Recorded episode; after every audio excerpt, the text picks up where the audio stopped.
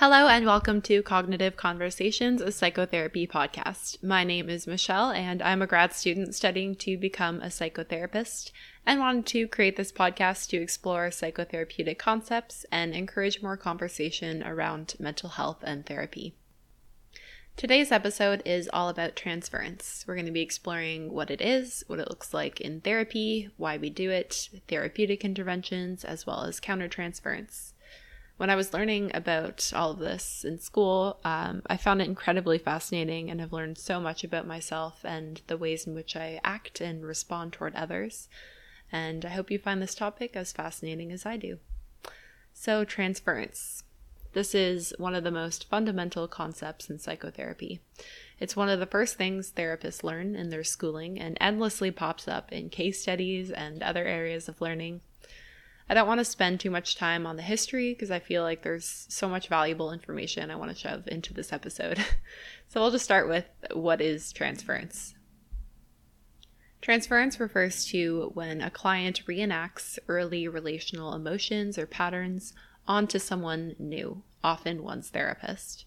So, when a client is unconsciously treating their therapist as if they were someone else from their past and then reacting to them as such.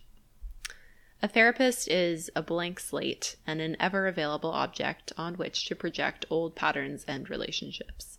The idea of the blank screen approach dates back to the birth of psychoanalytic work with Freud and other analysts and refers to the idea of the therapist holding an anonymous stance in the therapy room, allowing transference um, occurrences where clients freely and unconsciously can project past experiences onto them to occur.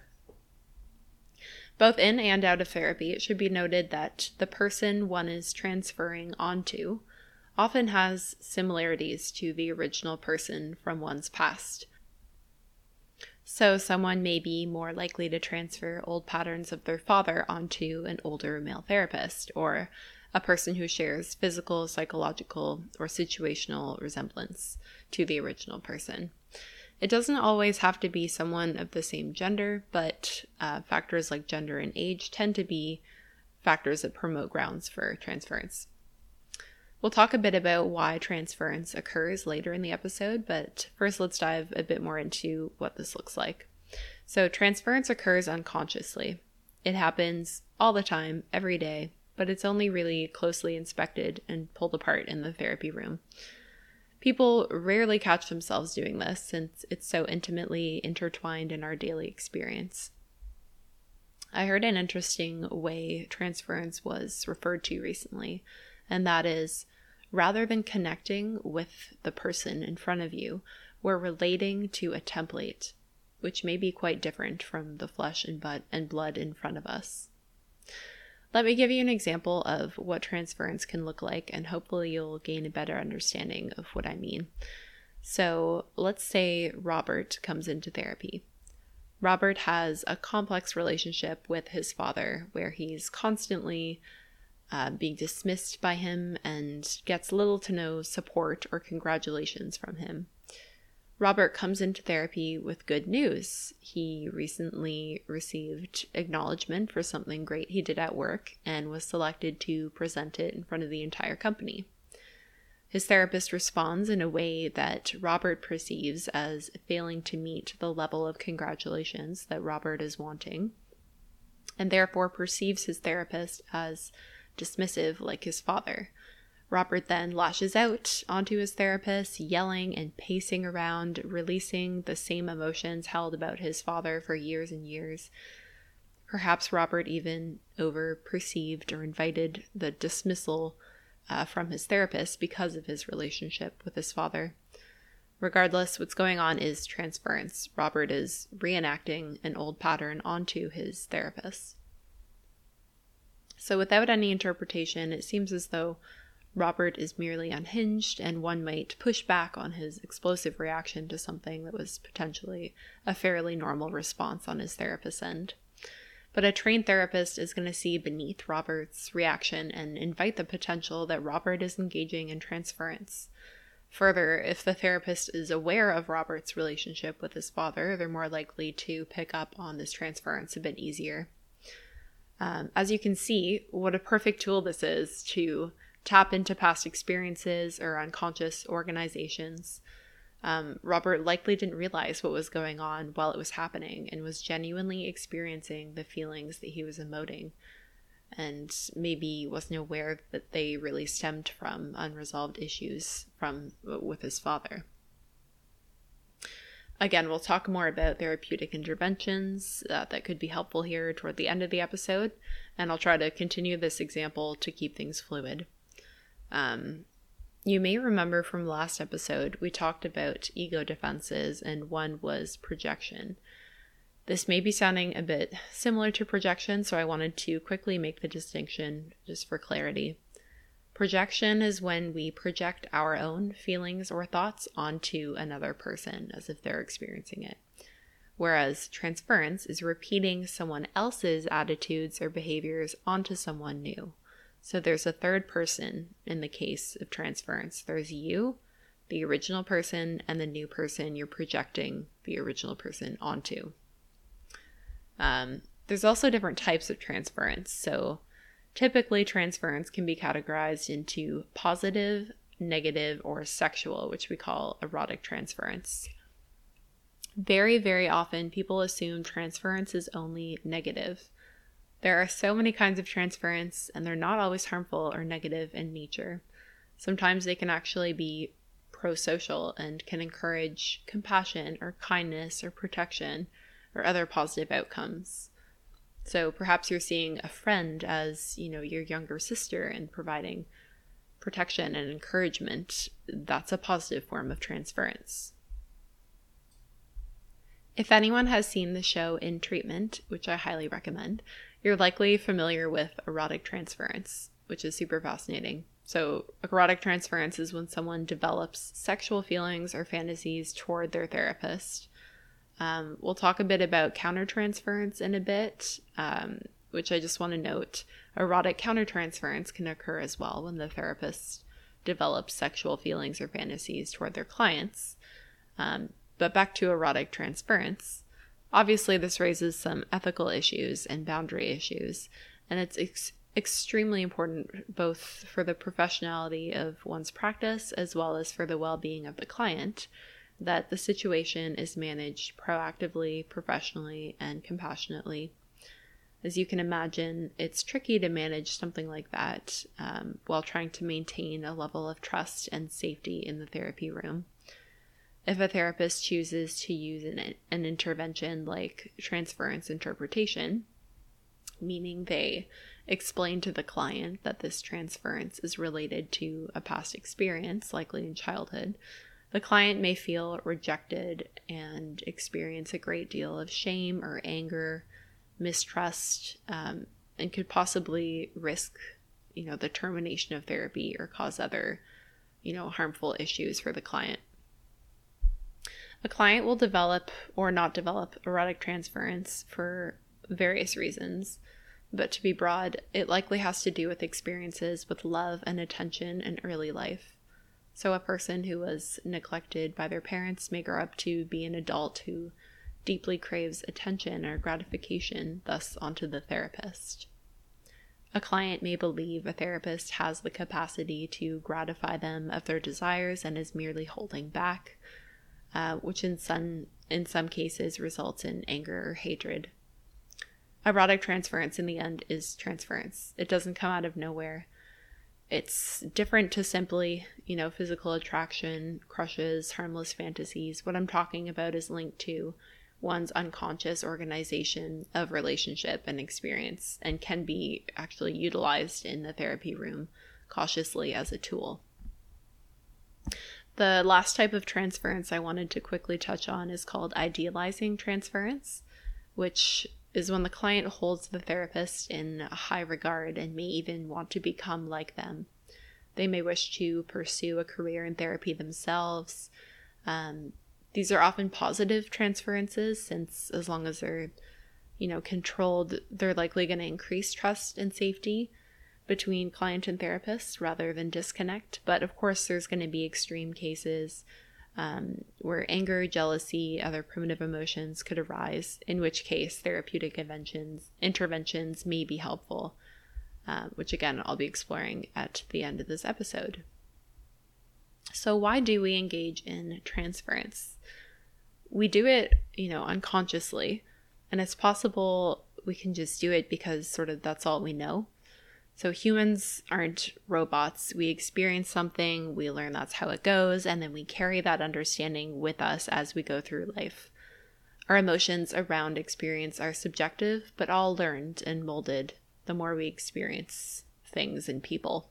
So perhaps transference is a mere outcome of having significant positive or negative relational experiences in the past.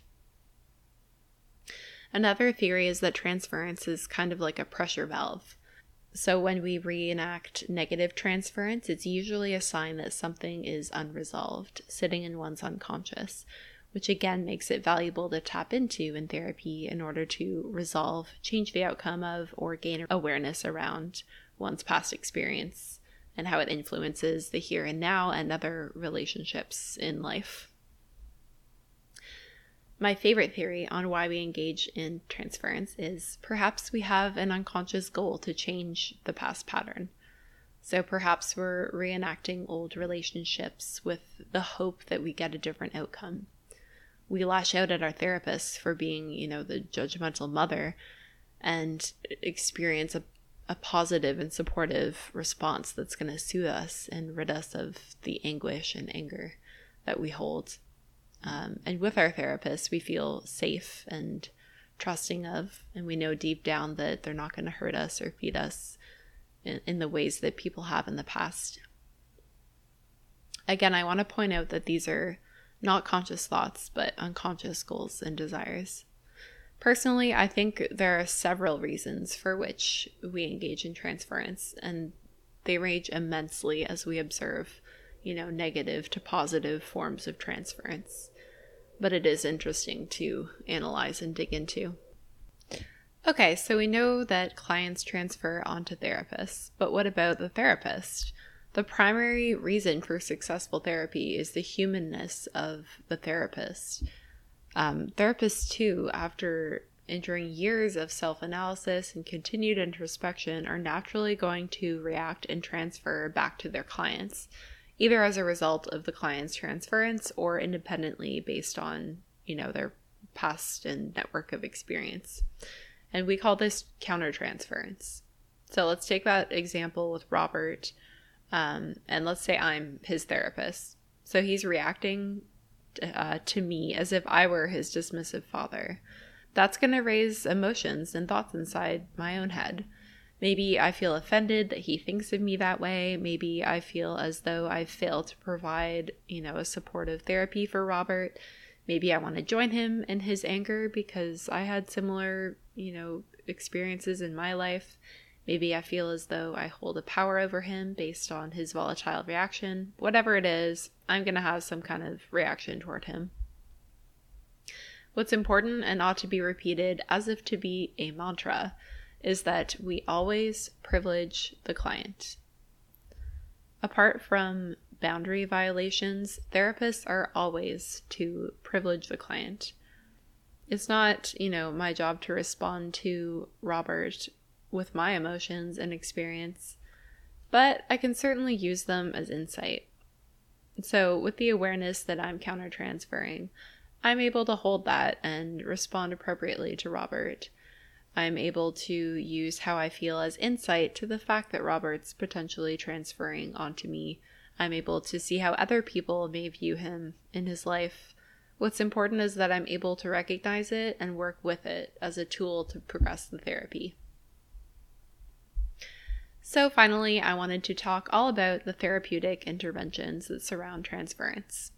So, untreated transference may be totally fine or may result in, you know, regressions, stress, embarrassment, a whole whack of other issues. The primary intervention we use is called transference interpretation. This is when the therapist reveals the perceived transference to the client with the goal to strike an aha moment um, where the client understands what's going on. And you probably do this in your daily life too. Um, when a woman yells, "I'm not your mother. Stop treating me like your mother," to you know her male partner, That's a form of transference interpretation. In therapy, it's important to assess the impact um, of the transference, as well as its severity um, and the, the capacity for the client to endure that kind of intervention, um, or if it's just going to, you know, make them worse to point that out to them. Um, it's very unlikely that a therapist will use transference interpretation while the transference is happening for not to risk, you know, the therapeutic bond, um, not to disrupt the transference or further harm the client. Um, so, for the most part, we use transference interpretation after um, when there's an appropriate time or when it's causing, you know, issues like resistance. So, a client's holding back because they're perceiving us as judgmental or dismissive or whatever's going on. Let's take the example of Robert and his father. So, if his therapist has assessed that Robert has the emotional capacity to respond well to it, and if the timing is right, meaning not hitting when the iron's hot, they may decide to reveal or uncover the transference to Robert, and Robert may realize, you know, what had happened and gain understanding and ownership over his emotions and reactions. This presents a great opportunity to then discuss the work um, with him and his father and what that relationship is looking like, how it's impacting the here and now. The overarching goal is to help clients gain self awareness, and one way to do that is to guide them to consciously encounter the transference when it seems safe to do so. I also believe that psychoeducation is a helpful intervention whereby a therapist explains psychological concepts to the client. So, um, me, you know, explaining to Robert what transference is, adding terminology to it, explaining what's going on. Um, it sort of adds a distance for him to the situation. Um, so it feels a lot less of a personal attack, um, which uncovering can feel like to the client. It also promotes trust um, in the therapist and ultimately just relieves the client of you know that kind of pressure of encountering a difficult or aggressive intervention. Obviously this kind of intervention is not going to be perfect for everyone and as always interventions are made to fit each client um, which is why it's so important to assess each client individually and respond in a way that feels appropriate Something else I want to discuss here is responding in action rather than in words. So, if we take that example with Robert, let's picture the therapist had responded in a particularly supportive and compassionate way that was really, you know, acknowledging his successes and sincerely congratulating him or asking questions, showing care.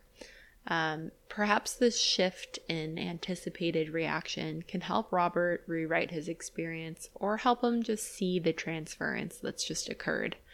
Um, this won't always be effective enough since it's possible Robert could just keep, you know, fighting back on the transference and remain stuck in the transference loop. But nonetheless, it's a good idea to respond very supportively to the client um, in order to you know, assure the therapeutic bond remains safe and encouraging regardless of what's going on. So, all in all, transference and countertransference are regarded as an opportunity in therapy.